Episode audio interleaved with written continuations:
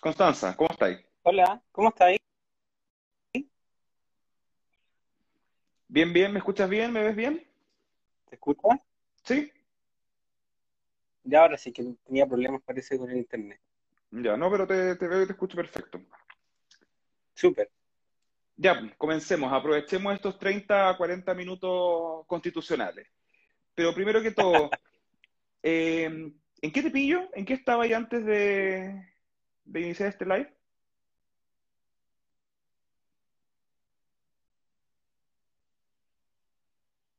No, no sé si tú te pegas o yo me pego, pero se, se cae la conexión.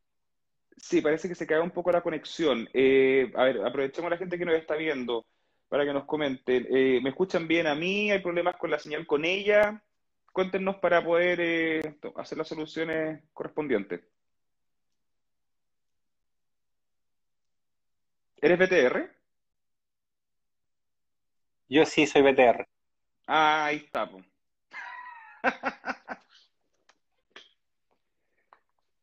Puedo conectarme con el internet del celular, eso sí. Yo creo que con el internet del celular creo que es mejor. Vamos a hacerlo el tiro.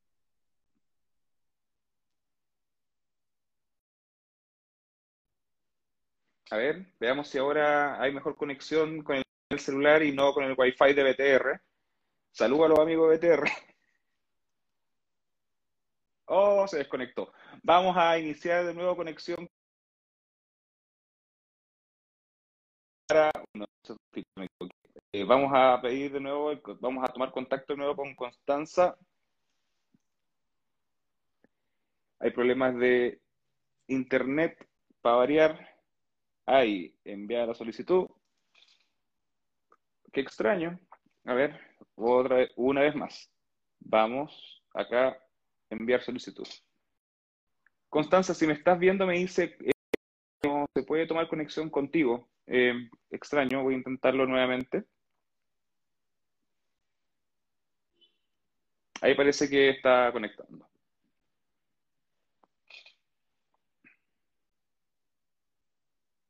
Ahí sí parece. Parece que ahí sí. Ahí sí. ¿Me escuchas? ¿Me ves bien? Igual, igual te veo pegado a veces. Ya, vamos a intentar ahí en lo posible que funcione.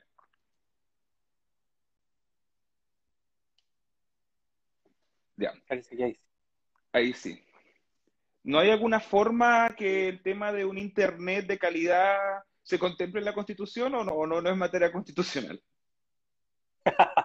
Mira, eso particularmente, uno de los derechos que se, que se están incorporando en todas las discusiones, que tiene que ver con el derecho al acceso al Internet, muy vinculado con también nuevas tecnologías y todo eso, considerando que en- como movimientos mucho más ligados a la libertad de información, consideran que efectivamente es parte como de un incipiente también derecho humano, considerando que gran parte de la información se puede encontrar en el Internet.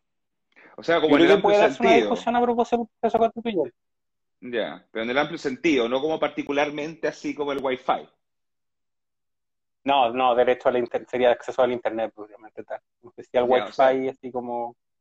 no podemos declarar inconstitucional a BTR. Mira, si tuviéramos particularmente que el Estado tuviera que asumir esa función, el BTR efectivamente pudiera ser inconstitucional Ah, ya, y perfecto. expropiado. Ya, oye, vamos un poco a introducirte para que quienes nos están viendo eh, entiendan un poco más quién eres, por dónde vas, etcétera. Y aclárame la siguiente duda, y esto puede sonar un poco enredado, pero hay que decirlo. Vamos aclarando algunos puntos, para quienes, como dije, ya nos ven. Tú eres militante del partido Comunes, el cual es parte del Frente Amplio, y vas como candidata a la Convención Constitucional por el Distrito 7, que abarca las comunas de Algarrobo, Cartagena, Casablanca, Concón, El Quisco, El Tao, Isla de Pascua, Juan Fernández, San Antonio, Santo Domingo, Valparaíso, Viña del Mar, es decir, la Quinta Costa. ¿Es correcto? Sí, correcto. Perfecto, ya, estamos clarísimos entonces. Ahora voy a lo siguiente, ¿por qué vas de candidata eh, por ese distrito? ¿Cuál es tu vínculo y tu razón para ir por ese distrito? Mira, la verdad es que yo nací acá, nací acá en Valparaíso, después estudié, eso sí, bueno, me crié en, en otra ciudad, estudié y después me devolví, Principalmente porque, bueno, hubo algunos temas ahí familiares, ¿no? cuando me vine particularmente no tenía el consentimiento de decir no me quiero ir de Valparaíso, toda la ruptura, eso es lo que implican los padres, pero siempre mi objetivo fue volver particularmente a este lugar porque a mí me gusta mucho, eh, no solamente por el lugar que viví, o sea, que nací, sino por la, el arraigo que tiene y bueno, nunca me gustó Santiago particularmente, ni tampoco las regiones más céntricas y me viene hace varios años atrás particularmente, bueno, cuando en ese momento trabajaba como asesora legislativa también, entonces empecé a hacer como ese activismo que también quería particularmente desligarme un poco de este activismo tan centralizado exclusivamente en Santiago, que era como lo típico de juntarse en la moneda y hacer esas actividades. Entonces fue de alguna manera decantando exactamente por el distrito, o sea, en el territorio en el cual yo vivía y desarrollaba las actividades entonces terminó siendo parte de este distrito en el cual yo vivo, yo acá duermo, no vivo en otra, yo vivo en Valparaíso de hecho, eh, entonces por lo mismo terminó siéndose efectivamente la decisión y ningún caso turismo electoral de ningún tipo. Ya, perfecto, completamente descartado. Vamos un poco a tu carrera. Tú estás destacado en tu carrera por velar principalmente por los derechos de la comunidad LGBTIQ, y en particular eh, de la comunidad trans, ¿ya? Eh, sobre estos derechos por los cuales tú velas, ¿cómo podrían incorporarse o discutirse en el debate constitucional? ¿De qué forma los derechos de la diversidad sexual debiesen y cómo estar presentes en la nueva constitución?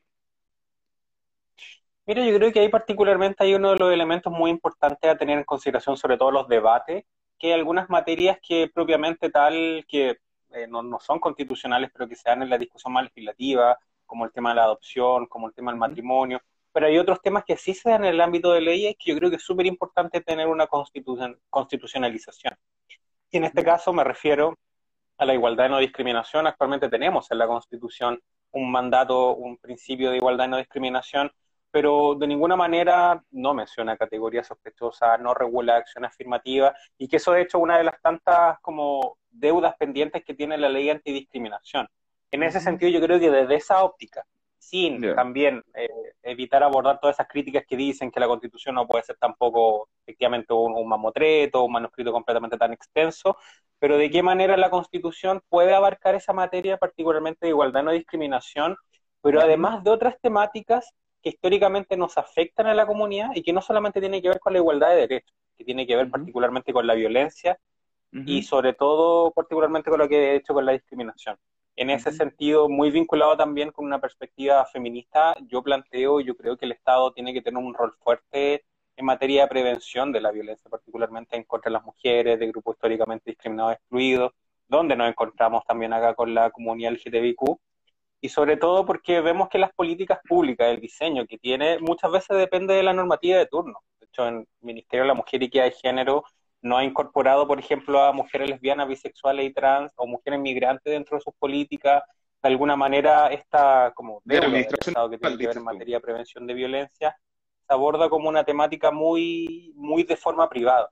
Entonces, yo creo que particularmente eso, también vinculado, pensemos en el ámbito del derecho a la identidad y la igualdad de niños, niñas adolescentes, yo creo que eso debería ser como los primeros, primeros aspectos pensados en nuestra comunidad LGTBI o de qué manera nos afecta individualmente.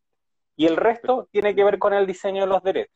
Y a propósito, como lo mismo que se ha dado respecto a la discusión desde una perspectiva de género de los derechos o una perspectiva mucho plurinacional, por ejemplo, pero de qué manera la construcción de los derechos sociales, de los derechos económicos, los derechos culturales, etcétera, se involucran o de qué manera afectan a nuestra comunidad, a las personas. Cómo evitar en la misma construcción que se vayan a generar esas problemáticas que tenemos actualmente, como en el ámbito de la educación, que se da en la violencia, en el bullying, como en el ámbito del trabajo hacemos para disminuir también esa brecha de discriminación en el acceso al trabajo a población LGTBIQ, particularmente trans, o de qué manera también eh, disminuimos esa brecha de violencia y discriminación que se da en el ámbito de la salud.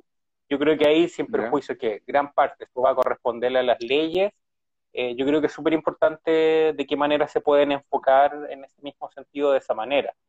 Ahora, un tercer punto que yo creo que es muy importante en esta temática, eh, también pensar y pararnos, posicionarnos, no solamente como una, como una población excluida, discriminada, sino además una población que históricamente no hemos tenido acceso al poder. ¿Y de qué manera? A través de los mecanismos de participación democrática, ya sea a nivel congresal, a nivel ejecutivo, las personas de la comunidad LGTBIQ nos podemos ver beneficiadas de estas nuevas políticas públicas. Esto nos pasa mucho que entre todo eso de eh, luchar por nuestros derechos, tocar las puertas, las reuniones con los gobiernos de turno y todas esas cosas, en general no tenemos mucho nivel de incidencia porque depende mucho de la política de turno. ¿De qué manera esta nueva constitución no solamente nos beneficia como una comunidad que no nos pescan directamente, que muchas veces subimos para la foto, pero de qué manera a través de un ejercicio de mayor democracia y otros mecanismos de participación se ve beneficiar a la sociedad en general y además particularmente los grupos que tienen mayor problemáticas para poder participar en esta toma de decisiones. Perfecto, o sea, eh, para entender un poco y traducirlo, eh, de la existencia de la no discriminación desde un punto de vista constitucional hacia las personas de la diversidad sexual y de la comunidad trans en particular, al ser constitucional, garantizaría que políticas públicas en, en ese ámbito sean más a largo plazo de forma constante y no que tengan que depender de los cuatro años o seis años que puede durar en un futuro un gobierno en particular. Le da eh, prolongación.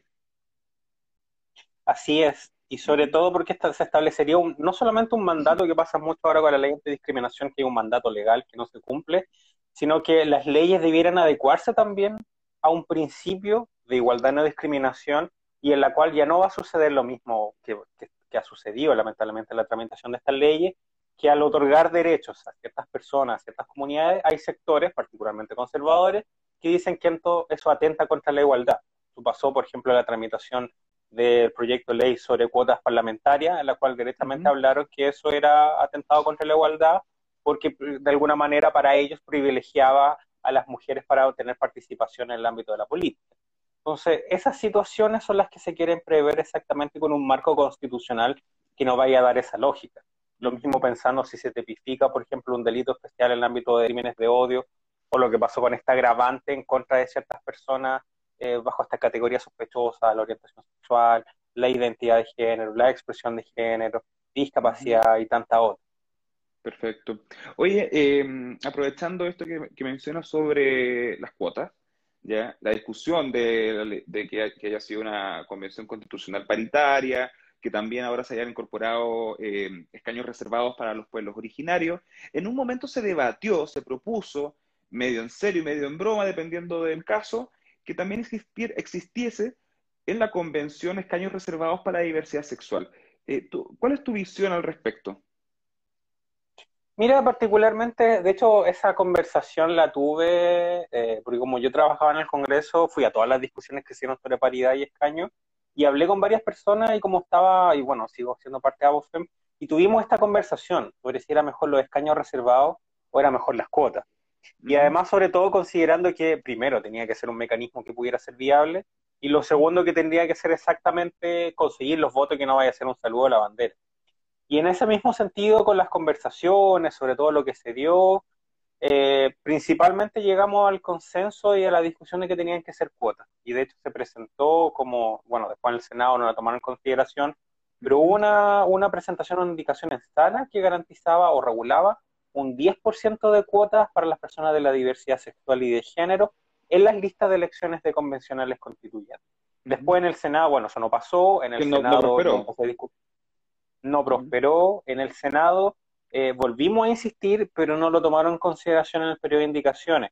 De hecho, fue al final nunca supimos que, o sea, nunca esperamos que iba a ser tan, tan extensa la tramitación de escaños reservados. Y bajo esa misma lógica no, nos parecía que efectivamente el mecanismo, eh, y que después nos convenció mucho más, era efectivamente las cuotas, que era mucho más eh, factible de garantizarlo en esa misma lógica y sobre todo para evitar también una suerte de instrumentalización y lo que se quería lograr al final, que tenía que ver mucho con promover la participación de personas de la comunidad LGTBIQ para que pudieran representar estas mismas propuestas, sobre todo en el ámbito de una política donde en general no hay mucha representatividad en este ámbito, es casi escasa, y lo mismo sucedió en el ámbito de personas con discapacidad, que al final empezó con un 10%, después terminaron, la derecha estaba proponiendo un 1% y terminó en, en el 5% que quedó ahora establecido.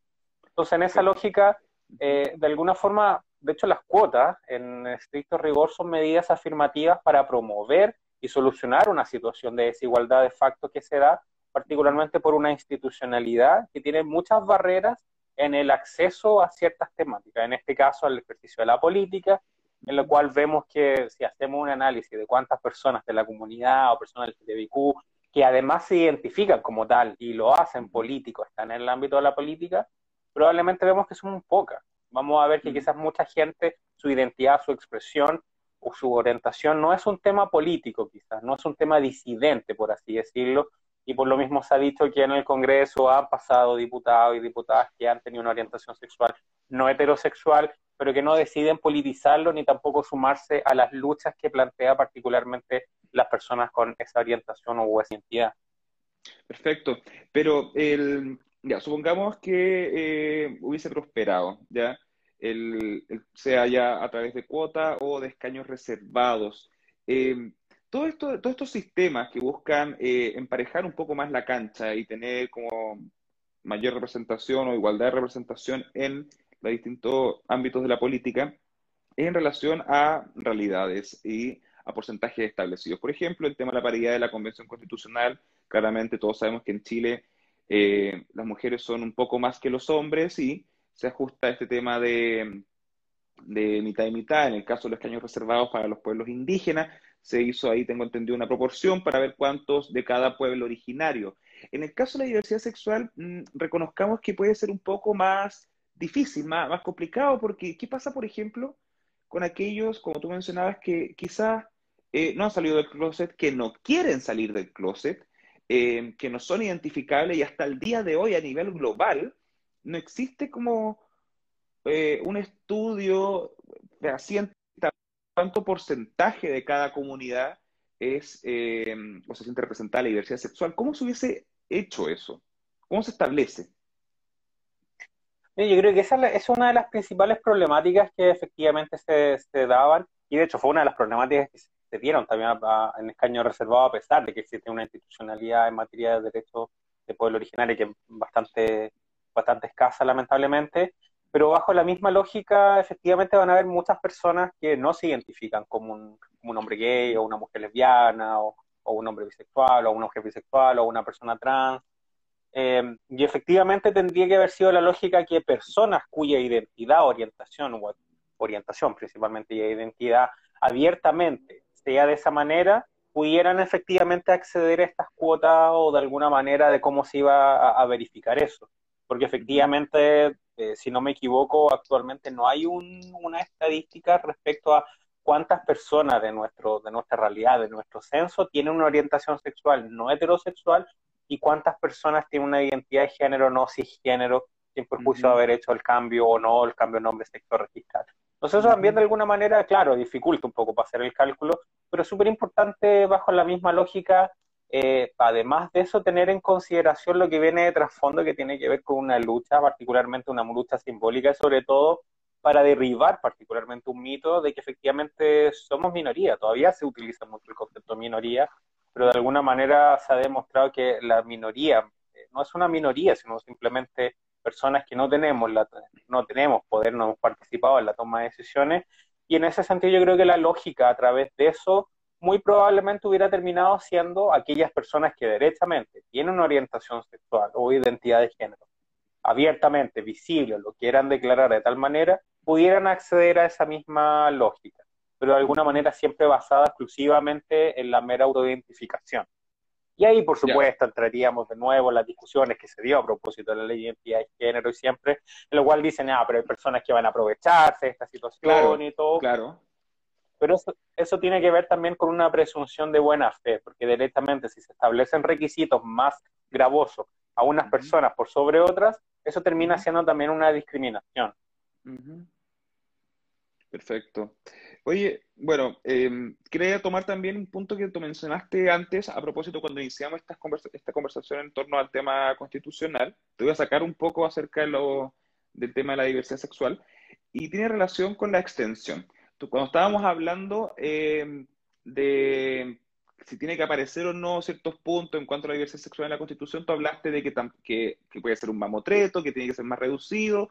¿Cuál es tu visión al respecto? Dado que también eres licenciada en ciencias jurídicas, eh, que debiese tener la nueva constitución? Eh, ¿Más extensa, más reducida, del mismo tamaño que está ahora? ¿Y qué, qué implica eso también?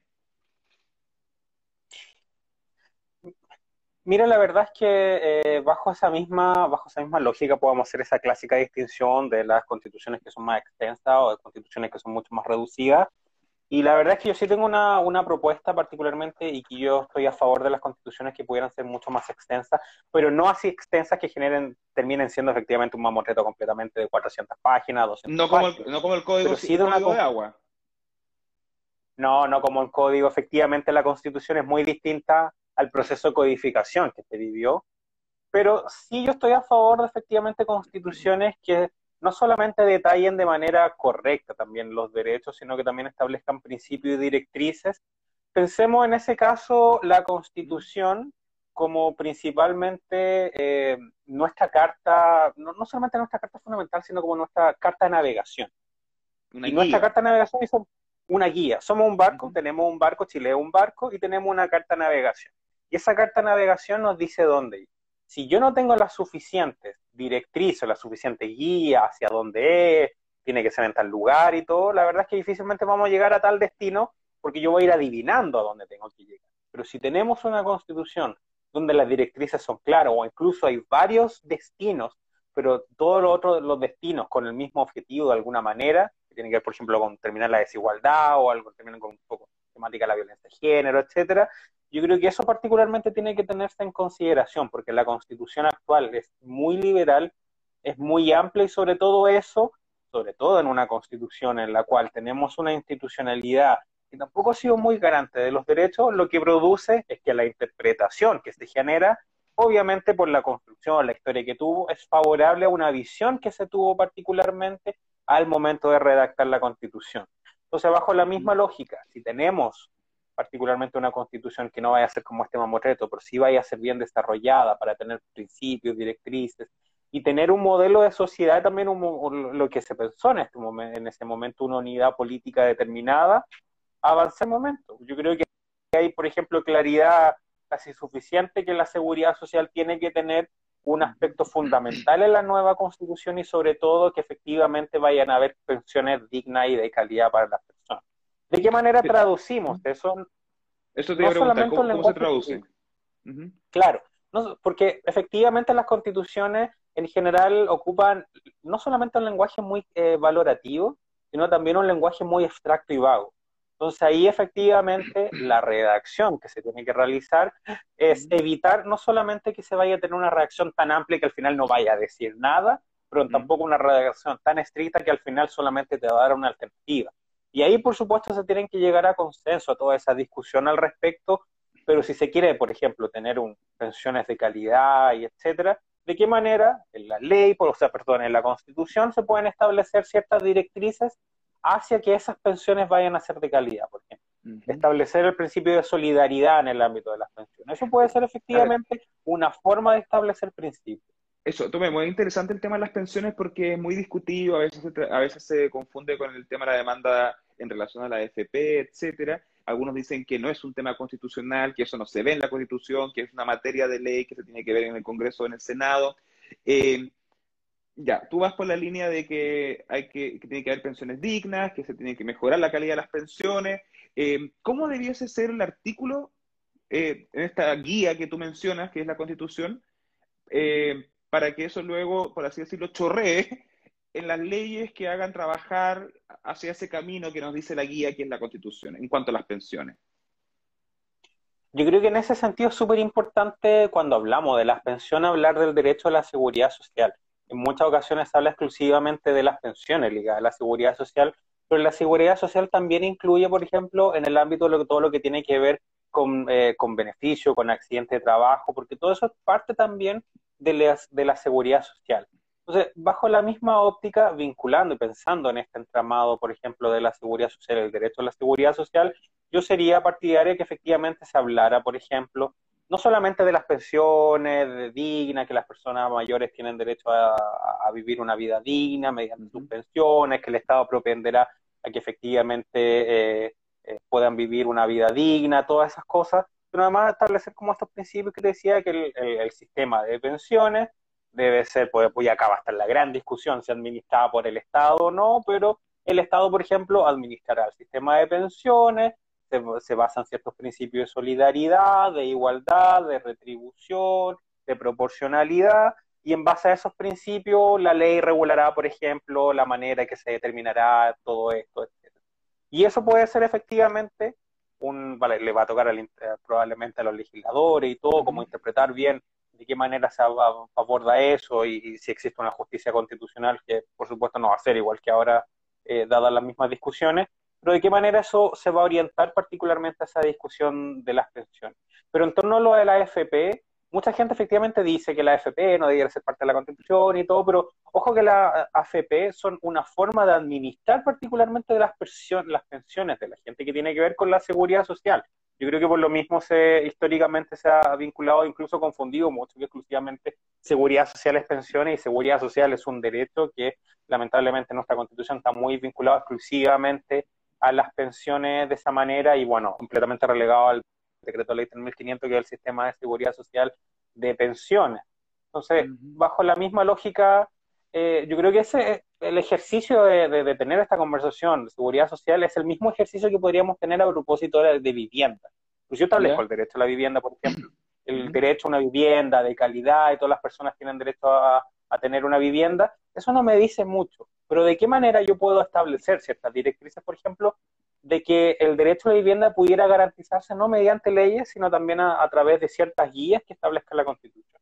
Y ahí pudiéramos pensar de distintas formas por ejemplo, el derecho a una vivienda digna, todas las personas tienen derecho a tener una vivienda, el Estado, eh, o por ejemplo en este caso el Estado propenderá a crear eh, no solamente viviendas, sino a las personas también a residir en una, y ahí eh, particularmente pudiéramos hacer también la vinculación así directamente el Estado tiene que hacerse cargo también de la creación de nuevas viviendas, tener lo que se ha hablado, por ejemplo, de una mobiliaria mucho más estatal, o directamente de qué manera también se, se puede limitar o de alguna manera por, por, un bien común que tiene que ver con una función social también de la propiedad, de qué manera, por ejemplo, pudiera limitarse también el tema particularmente de la inflación inmobiliaria, que al final lo que genera es que muchas personas no puedan acceder, porque al final tiene que ver con un tema de mercado, al derecho a la vivienda, porque al final termina siendo un derecho muy mercantilizado, lamentablemente.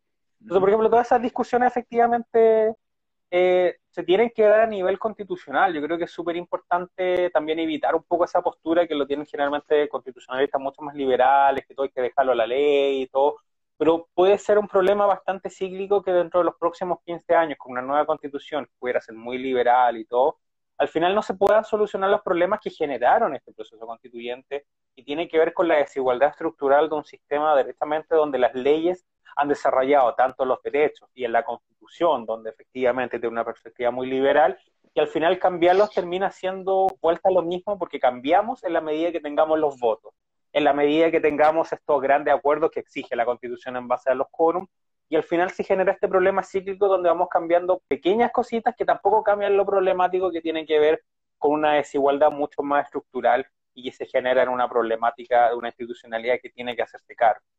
Entonces, por lo mismo yo creo que es súper importante tener eso en consideración y no temerle tampoco a, desarrollar bien el ámbito de los derechos. De qué manera, mm. por ejemplo, el derecho a la vivienda se vincula también con el derecho a vivir también en ciudades habitables. ¿Qué pasa con las zonas de sacrificio? ¿Qué pasa particularmente en lugares donde no, hay acceso al agua? Yo puedo tener, puedo tener una vivienda, etcétera, pero ¿qué pasa si en, ese lugar yo no tengo acceso al agua, no tengo acceso a electricidad, no tengo acceso a nada que no, no, sea para poder sobrevivir. Y, tomando, esos problemas, por ejemplo, que tú mencionas de la zona de sacrificio, el tema del agua en particular, eh, las personas que actualmente conviven con esos problemas, ¿de qué forma podríamos explicar la existencia de esos problemas eh, que vienen como de la constitución actual? Mira, yo creo que particularmente eh, la, forma de explicar, eh, por ejemplo, la existencia de las zonas de sacrificio, la escasez hídrica, tiene que ver particularmente, primero, en el caso de las zonas de sacrificio, con un derecho que nunca ha tenido mucha garantía, que tiene que ver con el medio ambiente libre de contaminación. La gente puede decir, ya, pero hay ciertos proyectos que vas a poner institucionalidad ambiental, el servicio de evaluación de impacto ambiental, se generan, hay participación ciudadana y todo, pero uno de los grandes problemas que tiene esa institucionalidad Primero que en general no existe un proceso vinculante para participación de pueblos indígenas. De hecho, lo que estaba en tramitación hace un tiempo atrás, un proyecto de ley sobre reforma este, al, al CEIA, como se dicen en las siglas, recién ahí se estaba incorporando particularmente un sistema eh, de participación para los pueblos indígenas en base al convenio 179 OIT. Entonces lo que se generó en muchas ocasiones que los proyectos pasan particularmente, no hay mucha participación ciudadana porque también no se ha promovido mucho la participación ciudadana en el, ámbito, el ámbito ambiental. Entonces, en base a ciertos criterios formales, efectivamente los proyectos van a pasar. Las industrias en general, estas grandes también inversiones, no van a tener ningún problema en enfrentarse a esa institucionalidad sin perjuicio que efectivamente yo voy a tener una problemática. Ahora, ¿cómo hacer que ese, por ejemplo, derecho sea efectivamente justiciable, tiene que ser a través efectivamente de no solamente tener un derecho a la vida, una vida libre de contaminación, sino además que ese mismo derecho se vincule a una cierta institucionalidad que tenga ciertas directrices. La Constitución, a pesar de que tenemos propiamente tal este derecho, no hay ninguna mención a ninguna institucionalidad. Y considerando que el medio ambiente es básicamente donde vivimos. Entonces, eh, bajo esa misma justificación, efectivamente eso ha producido y ha permitido que existan actualmente zonas de sacrificio. Lo mismo en el caso de la escasez hídrica y todo tiene que ver con el hecho de que en la Constitución no hay casi ninguna mención al agua, excepto efectivamente esta, eh, esta remisión en general a este desarrollo que existe en el Código de Aguas, a propósito de este derecho, que es el derecho a aprovechamiento de aguas, bajo el cual la gente tiene derecho a propiedad. Yo genero un derecho de propiedad bajo un derecho de aprovechamiento de agua que lo puedo tener casi perpetuamente y eso genera también en el ámbito de empresas particularmente que pueda dar, que tengan este derecho y que puedan regar y efectivamente provocar esta escasez, como lo que pasó particularmente en Petorca a propósito de los paltos. Y esa problemática que tú señalas, por ejemplo, se justificaría, diciéndolo desde el punto de vista de causa-efecto más bien, eh, por la existencia de que la Constitución dice que, que el agua es un bien de uso público. No te escuché lo último. Ah, ya. Que esta, la, problemática que tú señalas en relación a la escasez hídrica eh, se explicaría dado que en la constitución actual se establece que el agua es un bien de uso público. Es que efectivamente yo creo que no solamente es suficiente eso, porque a propósito, de hecho incluso en, la otra coalición que, nos formamos parte, han dicho que quieren levantar esto como el agua como bien nacional de uso público, pero ¿será suficiente efectivamente que solamente tengamos como el bien nacional de uso público y todo? O además que efectivamente podamos detallar que bajo eh, este bien nacional de uso público tampoco podrán existir ni concesiones ni ningún tipo de derecho. Porque de alguna manera es lo mismo que existe en base a los recursos minerales que tenemos actualmente, que dice que el Estado es propietario de todos los recursos minerales, etcétera, pero de alguna manera se generan estas concesiones mineras que al final igual termina siendo como una suerte de un derecho de propiedad sobre estas concesiones mineras. Entonces yo creo que ahí particularmente lo que se tiene que generar particularmente es que bajo ciertos aspectos, especialmente en el ámbito del medioambiental, en el ámbito de la vivienda, perdón, en el ámbito del agua, también vinculado el ámbito de los recursos, eh, los recursos minerales y todos los recursos naturales, efectivamente la participación privada pueda estar efectivamente muy limitada. Y, ahí va a ser una de las grandes discusiones, sobre todo porque yo creo que es tan importante considerar que en ciertos lugares efectivamente no pueden haber construcciones. Hay muchos lugares que efectivamente son no solamente declarados de alguna manera santuario, hay protección ambiental, sino que además funcionan efectivamente como lugares donde existe también una protección medioambiental particularmente. Hemos visto, yo creo que durante los últimos, yo creo que en mucha gente que vive particularmente, no solamente en la quinta región y en otras, donde sucede mucho que hay quema de árboles en lugares o quema de, de pequeños bosques y crean y después compran el terreno y hay más inmobiliaria y se reducen los espacios verdes. Yo creo que bueno, se puede, ver, tener se, puede ver en la, en la región por la cual, digo, por el distrito por el cual tú quieres, eh, quieres representar, se puede ver en las dunas de Concón, se puede ver en los humedales en Algarrobo, eh, eh, es súper frecuente ver esa, esa realidad. Y esa es la temática, porque sobre todo pensemos en el caso de, lo, de, de los humedales, pensemos en el caso también de, de las dunas, que de hecho, si no, si no me equivoco, cuánto, como un año, un año con suerte, eh, se, discutió una ley efectivamente para la protección de los humedales y sobre todo vincular los humedales para que tampoco vayan a ser afectados por los planes regulados de ciudades. Por eso sucede mucho también que las ciudades se extienden mucho, los planes reguladores tampoco contemplan efectivamente esta protección al medio ambiente. Entonces, al final termina siendo efectivamente como un círculo vicioso en la cual derechamente, eh, bajo la ausencia de ciertos criterios en algún lado, termina desencadenándose en otro ámbito y a la cual también pensemos que bajo esa misma lógica, si hubieran directrices eh, un poco más fuertes quizá, eh, y si tuviéramos en este caso la misma institucional o un tribunal constitucional, la gente estaría haciendo uso después del tribunal constitucional. Entonces, de esa manera yo creo que es súper importante tener en consideración, ya que la constitución le gusta hablar tanto del bien común, de qué manera esta nueva constitución protegemos ciertos, no solamente ciertos derechos, sino también ciertas cosas que efectivamente nos permiten la reproducción de la vida. Y ahí yo, yo pienso mucho que está, porque es tan importante también y por, y por qué también el, el candidato a gobernador eh, regional, Rodrigo Mondaca, tuvo tanto impacto también en la región, y ahora la importancia del medio ambiente eh, es más que nunca, y sobre todo considerando la situación de escasez hídrica, el, el, cambio climático, las problemáticas medioambientales que se dan, entonces, bajo esa misma lógica, yo creo que hay ciertos bienes, ciertos intereses, particularmente que en ningún caso tienen que quedar eh, sujetos a ningún tipo de participación privada que pudiera generarse esta misma problemática en base a inversiones o actividades económicas que terminen por afectar completamente esta esfera. Yo creo que el agua, eh, por lo mismo pasa en el ámbito de las concesiones sanitarias, eh, donde directamente o pasa en el ámbito de la electricidad también, que se generan mercados completamente desiguales y en las cuales las personas que no tienen, no tienen tampoco para pagar y todo, directamente pagan por vivir. Y acá hay una problemática muy de mercado en torno al acceso a ciertos derechos. ¿Cómo solucionamos esa problemática en torno a la Constitución? Yo creo que tiene que ver con eso. Mucha gente se va a asustar y dice, no, pero que el Estado, que estatal, no, comunista y todo. Yo creo que, son conversaciones que, Es que hay un temor eh, potente con eso, porque, por ejemplo, eh, lo que propones y lo que aquí hemos conversado, que de hecho te me adelantaste una pregunta, así que ha sido genial eso de, de preguntar por otros puntos constitucionales y hemos hablado de todo, lo encuentro genial. Eh, la propuesta que viene de, desde tu candidatura y de tu sector es que eso se frena a través de más Estado. Mira, la verdad es que efectivamente yo estoy a favor de que el Estado tenga una posición mucho más fuerte en ciertas áreas donde efectivamente sean mucho más estratégicas. Y esas áreas estratégicas tienen que ver con una situación de desigualdad, de violencia, de discriminación, de exclusión, que no solamente pienso como nuestra comunidad, violencia de género, etcétera, sino que también pienso en el ámbito de regular una situación que sucede en el ámbito de la salud, regular un ámbito que sucede particularmente en el ámbito de la educación, lo que sucede particularmente en el ámbito de la vivienda, lo que sucede en el ámbito del agua, los recursos naturales, el medio ambiente, sin que eso efectivamente vaya a ser y que la gente no vaya a creer y todo, eso se vaya a limitar completamente, con algunas excepciones como muy mucho más restringidas, completamente la actividad particular.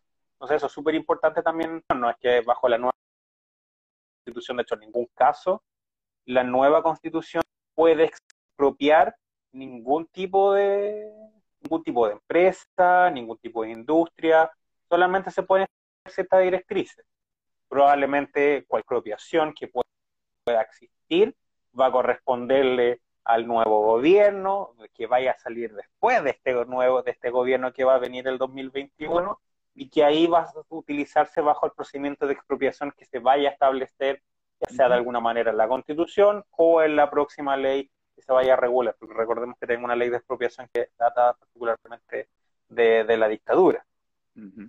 Perfecto. Constanza, en virtud del tiempo que se ha pasado volando, te dejo una última pregunta eh, en relación a, más a política, salgamos un poco del tema constitucional. Eh, ¿Qué onda la oposición y el Frente Amplio? Porque hace cuatro años eran un montón de partidos, ahora son menos, se fusionaron, entró la Pamela Giles, se fue la Pamela Giles como Naruto, se fueron los liberales, eh, el Frente Amplio eh, es ahora frente a secas? Porque no parece tan amplio.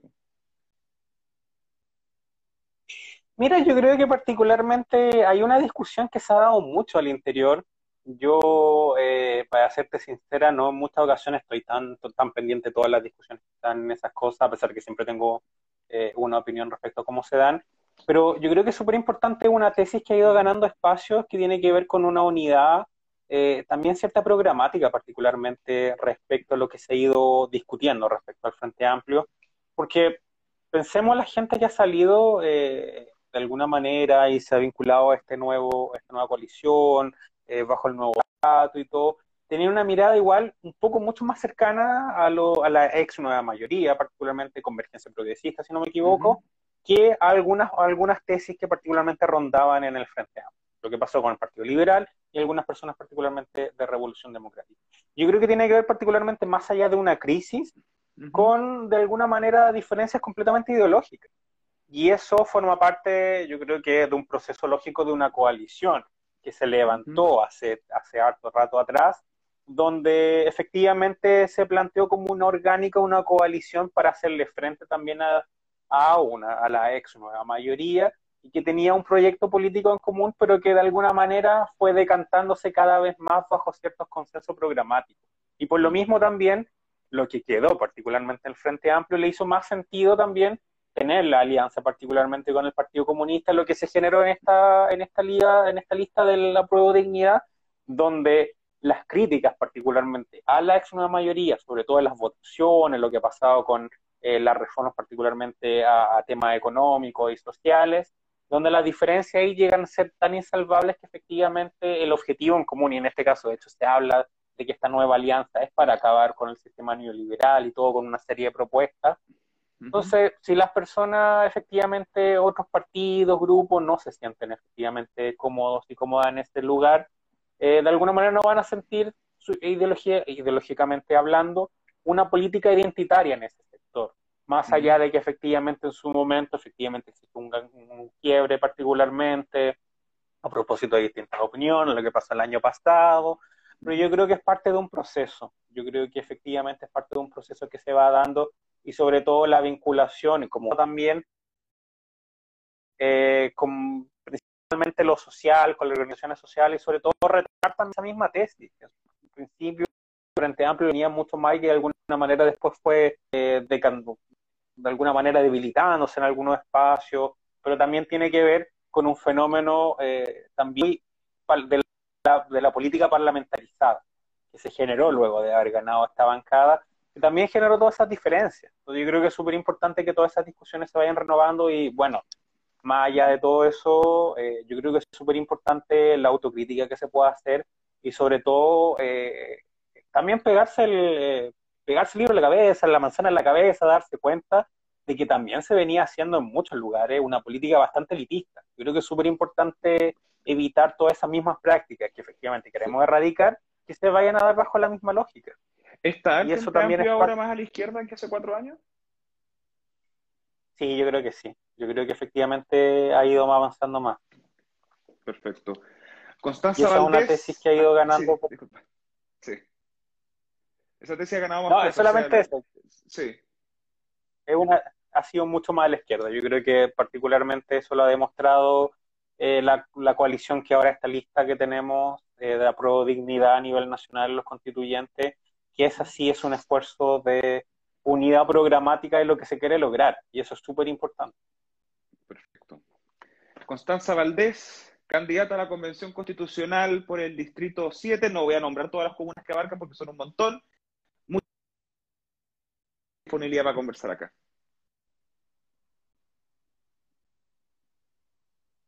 No, muchas gracias a ti, Juan.